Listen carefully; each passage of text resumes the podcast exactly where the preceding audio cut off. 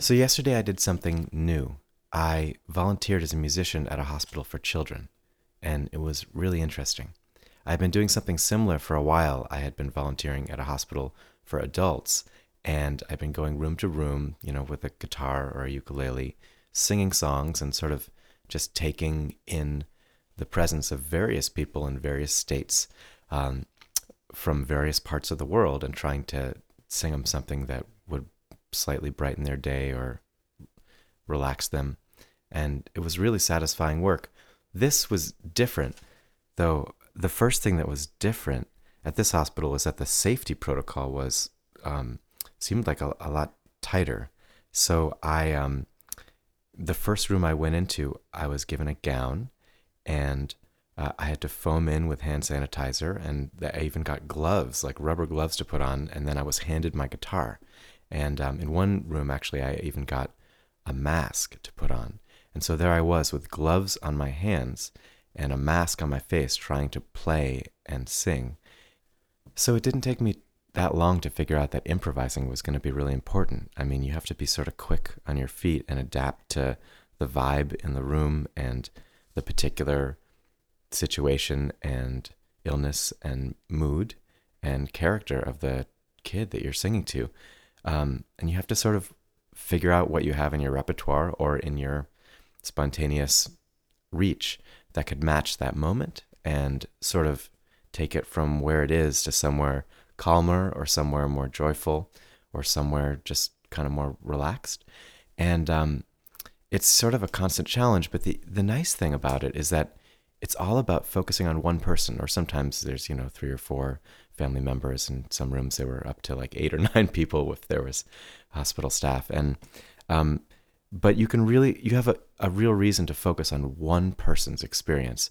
And the clarity of that actually makes the improvising easier. So instead of trying, you're aiming for perfection or aiming for some kind of artistic integrity or um, accuracy of reproduction of something that you've already planned to deliver, you really get to listen and listen to one thing at a time. And I found that to be sort of liberating. I was very tired, but um, somehow it was, I sort of figured out that it was easier than it seemed. Um, and so, you know, in the first couple places it was strange to be wearing the gloves and the mask and i i, I sang some bouncy songs uh, some of them mentioning the artwork on the walls that the kid had made or the stuffed teddy bear on the window one kid i asked him what his favorite animal was and he immediately said elephant so i made up a song about an elephant going up uh, in the elevator and missing going through the roof kind of willy wonka style then i asked him what his favorite color was and he said green. And I asked him what his favorite animal that was green was, and he said a frog. And so that sort of naturally led to some Kermit stuff. Um, and it was great to figure out how to connect. I mean, kids who are four and five and six, it feels like their imagination is sort of right at their fingertips, and it's not that hard to get them to improvise with you. Some of the more moving moments for me were with small babies, sometimes as young as three months sometimes struggling to breathe with their mothers watching over them. It was a lot to take in, but it really felt clear that the right thing to do was sing a lullaby, even with a mask on. Manhã tão bonita, manhã. Na vida uma nova canção, cantando sou teu sonho teu riso, tuas mãos, pois de haver um dia em que verás. But the thing I'm probably going to remember the longest was my encounter with a teenager with some mental health issues.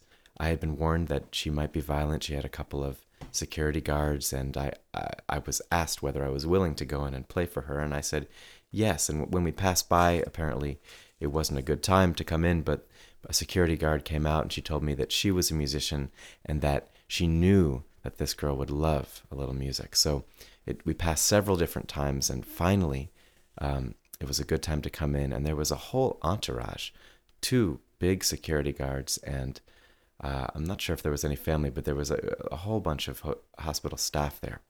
And um, this girl was smaller than I was expecting from the descriptions.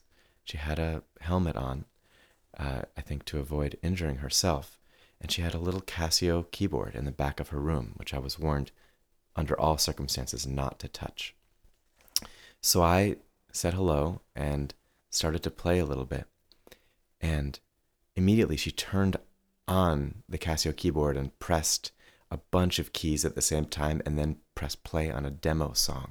And it was like smooth jazz meets funk bop. Uh, very cheesy, very animated. And she started dancing around.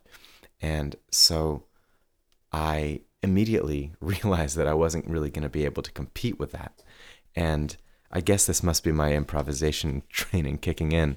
Um, I started just singing along with it, playing a little bit of guitar to accompany it, and then singing a solo on top of it. Um, and she would clap kind of out of rhythm once in a while, and I would try to imitate her and clap with her where she when she did. And she'd yelp a little bit, and I'd yelp a little bit. And I tried to just sort of keep listening to what she was grooving to and groove with her and show her that I was paying attention to her. And she turned it off and then I, I started, I think I, I got like, I got sunshine. I started, I got that much out. The whole staff was ready to sing with me, and then boom, she pressed play on another demo, and it just went off in a totally different direction. This was more crazy bebop jazz. So I started doing a horn solo, like just really out stuff. And she was really into it. She she um she started dancing closer and closer to me. And at one point she got really in my face and i was sort of wondering you know she could have bitten me from there. Um i was wondering if i was going to walk out of there. And she got really close. She sort of looked at me and i i saw this look in her eyes that was sort of like just a little bit of contact, like a sense of, of a real person in there who wasn't necessarily 100% in charge of the behavior, but who was observing things. That was just the intuition I got. And over the course of a couple minutes of this, as I kept joining her and playing the funkiest, most real stuff I knew to go along with her keyboard demos, she sort of calmed down a little bit and started moving slower and eventually turned off the keyboard. And then I, trying to match the energy of the moment, I launched into a sort of fast version of Don't Worry, Be Happy, which the staff played along with. Everyone seems to love that song. And uh, when I got to the refrain,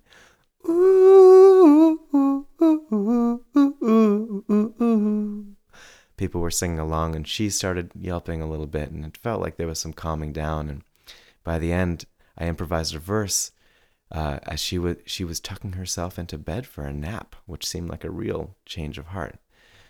And tuck yourself into your nice warm bed and put the pillow under your head. Don't worry, kind of thing.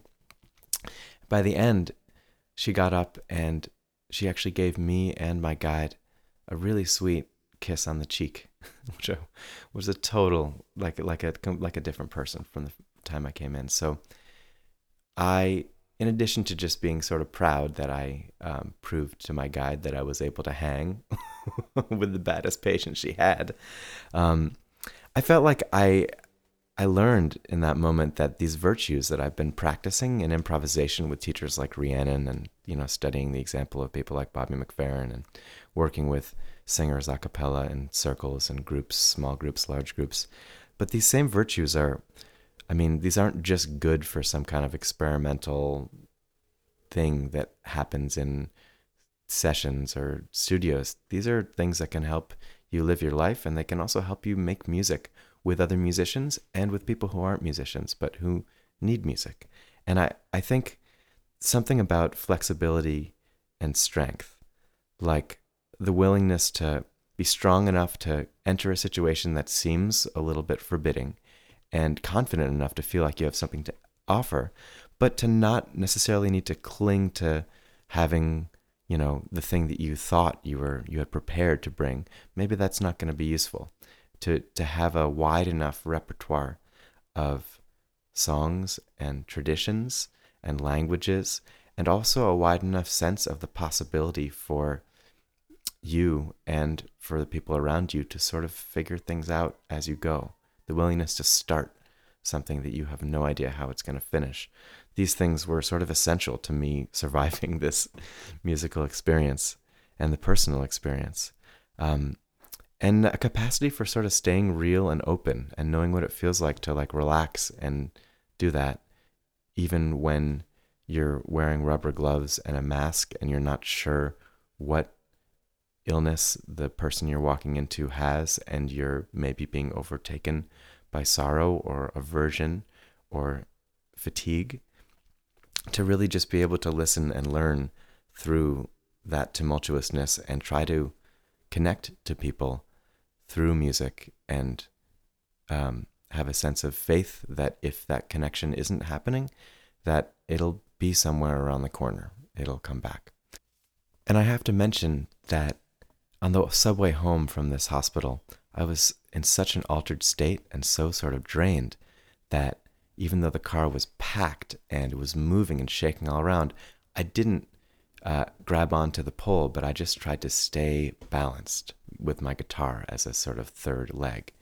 And that didn't work very well. And at one point on the F train near Second Avenue, I just lurched into a small woman who was standing right behind me. And in trying to grab for the pole, I slapped her in the face pretty hard. And I felt awful. And I apologized to her. And she said that it was okay, that there was no problem. And I think in another circumstance, I would not have believed her and I would have continued to feel really bad. But um, somehow, coming from the hospital, I believed her.